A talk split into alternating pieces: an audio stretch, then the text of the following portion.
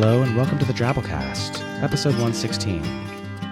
The Drabblecast is a weekly flash fiction audio podcast magazine that brings strange stories by strange authors to strange listeners, such as yourself. I'm your host, Norm Sherman. We've got a great show for you this week, beginning with a little news off of the beaten path. We bring you Drabble News.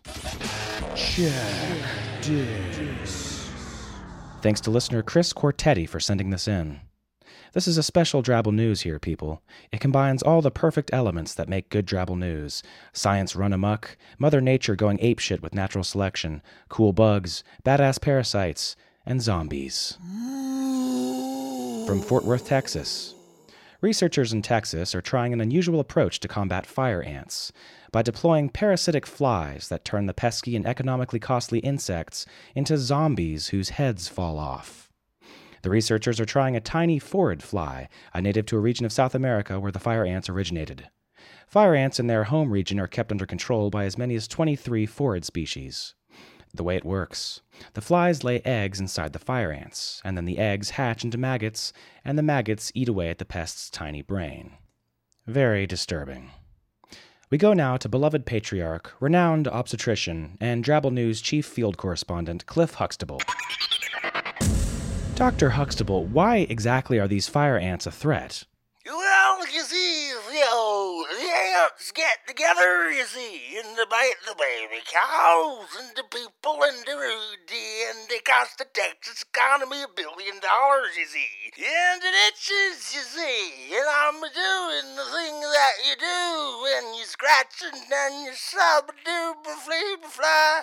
Yeah, I, I, okay, I, I, think I see what you're saying. So these phorid fly larvae, they just go right after the ant's brain and dig right in. Well, you see, what you gotta do, Theo, is if you're a maggot, you gotta go eat the brain, like a pudding pop, and then the ant just starts wandering around like a zombie until its head falls off and the new baby fly emerges, you see. Oh, oh, I, I think I do see. That's truly horrible and awesome. Thank you, Dr. Huxtable. Oh, it's no problem, Theo. You're a good boy. Four phorid species have already been introduced in the state since 1999. They don't attack native ants or other species and have been introduced in other Gulf Coast states before. Yada, yada, yada. Yeah, right. Clearly, this will somehow wind up ending the entire human race. And you heard it here first, people, on Drabble News. How about a Drabble story? Drabbles are stories exactly 100 words. Send yours into drabblecast at yahoo.com. This week's Drabble comes to us from Sunny Trailer, and it's called Tax Form 0G. Sunny is employed as a longshoreman on the Lake Erie port of Cleveland.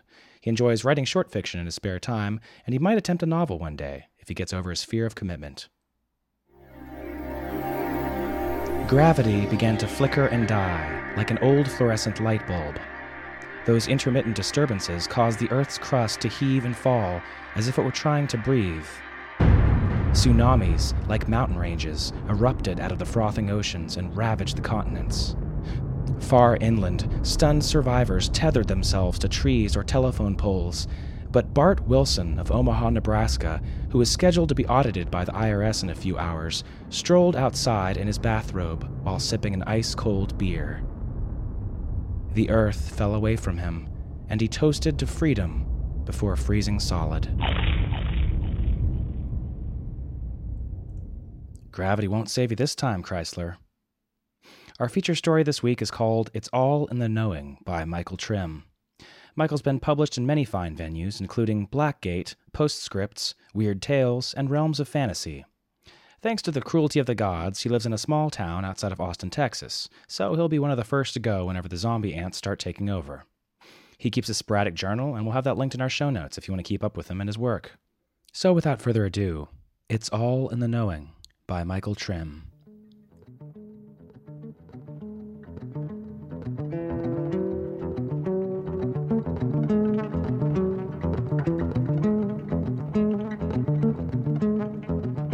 So I woke up this morning knowing everything. I mean, every damn thing. Like how Einstein was way off in his calculations, and Hawking's been chasing a pipe dream for years. I knew that there was no life on other worlds. Sorry, Charlie, that's the breaks. We really were the result of the biggest chain of coincidences ever to hit the universe. Full body slam, baby, and the cosmos is still reeling. But SETI never saw that coming. Omniscience in one easy lesson, folks. Amazing what a liberal arts degree is worth these days. So I sat there, all this useless information running through my brain. It seemed pointless to go to work, especially since I knew there was a wreck on I 35 that would stack traffic up for miles, making me late again, leaving me wide open for a nice little ass chewing from the boss, who was already pissed because his wife hasn't been putting out lately. Ah, screw it. Habit is a bitch. Then an hour sitting in traffic, listening to the death rattle of my old Mercury, which I knew would die a pitiful, huffing death in 30.7 miles, beyond the help of even the most diligent and honest mechanic. Bye bye, little Merc. Enjoy the auto graveyard afterlife. Then I got to the office an hour and a half late, and instead of heading straight for Mangrove's office, I stopped at his secretary's desk. Kelly Lester, a soft spoken, unassuming young girl with lovely, sparkling green eyes and a smile that seemed fresh born each time she used it. I fell in love with her the day she started here, and I convinced myself she'd never have anything to do with me the day after. Of course, I was not all knowing at the time. I walked to her desk, bent down, and said, I love your poetry. Don't worry, that haircut looks great on you. Try not to blame your father. He was going through a hard time, and your mother was too sick to help out. As her history wrote itself upon me, an instantaneous biography. I wanted to cry, laugh, scream, sing, all of the emotions of one young woman's life imprinting themselves on my own psyche in a hormonal rush towards resolution. I choked in the clutch. I could only point to Mangrove's office, my fingers shaking drunkenly. He's on the phone she mouthed, as if he could hear her through his door, his supervisorial radar somehow able to detect superfluous speech. I nodded gravely, smiled, and went through his door unannounced.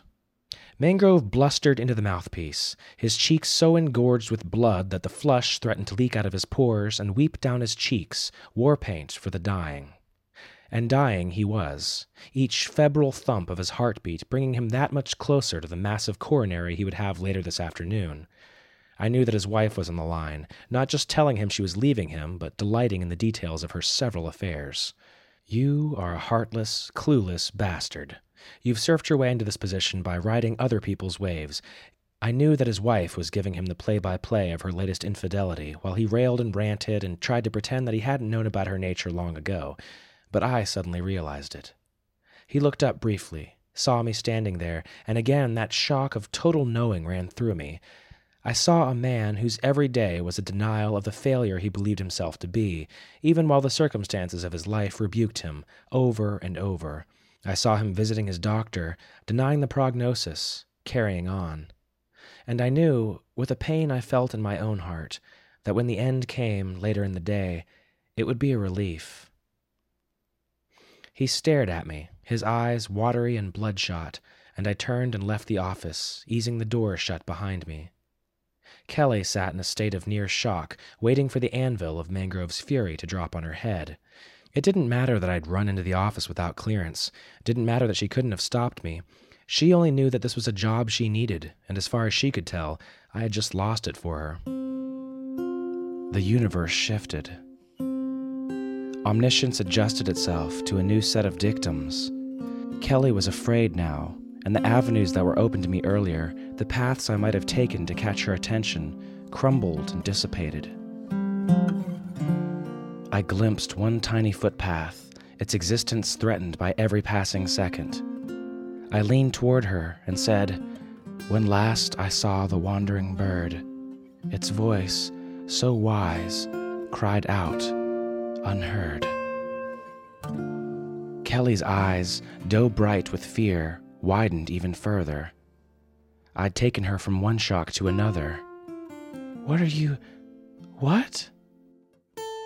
I was aware of time. No, time lines swirling around me. I wanted to leave before Mangrove shook the office with his impotent fury. I needed to get Kelly out of the office before the boss collapsed later in the afternoon in an apoplexy of spit and dander. And I needed. No, I wanted. I yearned to be with her today and tomorrow and meet me for lunch. Please. I'll be at the sub shop around the corner and we'll talk, okay? I want to talk to you about your poetry and your life and whatever comes into your mind. I really love the way your mind works, and I. Say it, damn you, no matter how sappy it sounds. I really think I love you, too. I know everything.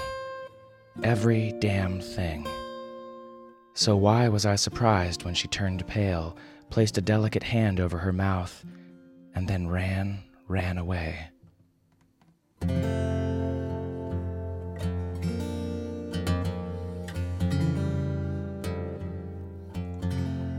Now I'm sitting on a flaking bench at the bus stop across from work. I've been sitting here playing God. Good way to waste time, if you ask me, but it's really depressing. Let's cure cancer. I know how. I know what will work, despite the current philosophies of treatment. Not chemo, not radiation, not the new saviors with their DNA panaceas, not the old mystics with their ancient remedies. It's much simpler than all that. It's so simple, in fact, that I would have understood the process even before my grand epiphany had someone outlined it to me. And then I see deaths, a thousand for each person cured, a turn in the destiny of mankind, a loss of focus that might destroy the world. I was able to stumble to the trash can by the bus stop before I threw up. See, it's like this. Ultimate knowledge and a fiver will get you a cup of overpriced latte at the nearest Starbucks. I know everything, and it's an ongoing process, too. I feel the tickle of new information constantly, like an ear infection, but deeper in my head. But I can't tell the future. There is no future. There are blurred, shifting paths that change with each new discovery, each bit of intelligence from the front lines. The future wars with itself constantly. So I've been sitting here watching battles. What if I. And then the pseudo futures open up in my head, and the good intentions are belittled by the mockeries of the possible outcomes. The smallest, most insignificant change that I might introduce into the world brings calamity and consequence again and again. I envision the advent of holographic television, and I see a path that leads to world's end. Time. We all forget about it, or we try to find ways to gain it, or we try to beat it, or get around it, or ignore it completely. But it exists, not as a concept, but as a control mechanism. And I'm sitting here knowing I should do something and fearing my actions at the same time. I am not God. I'm not able to make these decisions. The immortal words, why me, come to mind, and I don't have a good comeback. The glass doors of our offices swing open, and Kelly comes out. Mangrove has given her a loud, let everyone in the world hear diatribe about the sanctity of his offices, while his heart screamed in misery. And she's crying to herself, watching her fragile little world shatter around her. I have one chance now, one shaky branch of the eternity tree, and I don't want to play God anymore. I'd rather play Romeo. I can't see the future. I can only glean bits of insight from the myriad possibilities afforded me. But I do know one thing. I do know this. Given the chance, I can make one woman happy. I can produce children and I can keep them happy and fed and informed and loved. And once I've done that, once I've understood what factors come together in the getting of wisdom, the loss of my own fears and doubts and prejudices, I will be free to take the next step I will be able to understand what playing God truly entails. Kelly, I say. And the rest is history. For now.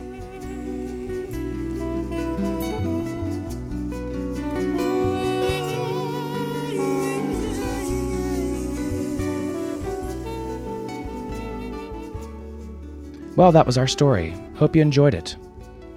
Socrates said, I know nothing except for the fact of my ignorance.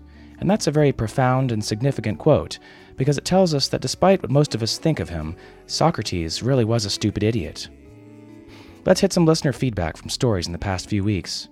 In episode 111, we ran Greg Van Eekout's story, Frequent Flyer Miles, about the woman traveling airports to find her kidnapped daughter. This one got a thumbs up from most people, as one of the more reflective stories we've done in a while. Phenopath said, I like the sparse emotional quality of the story.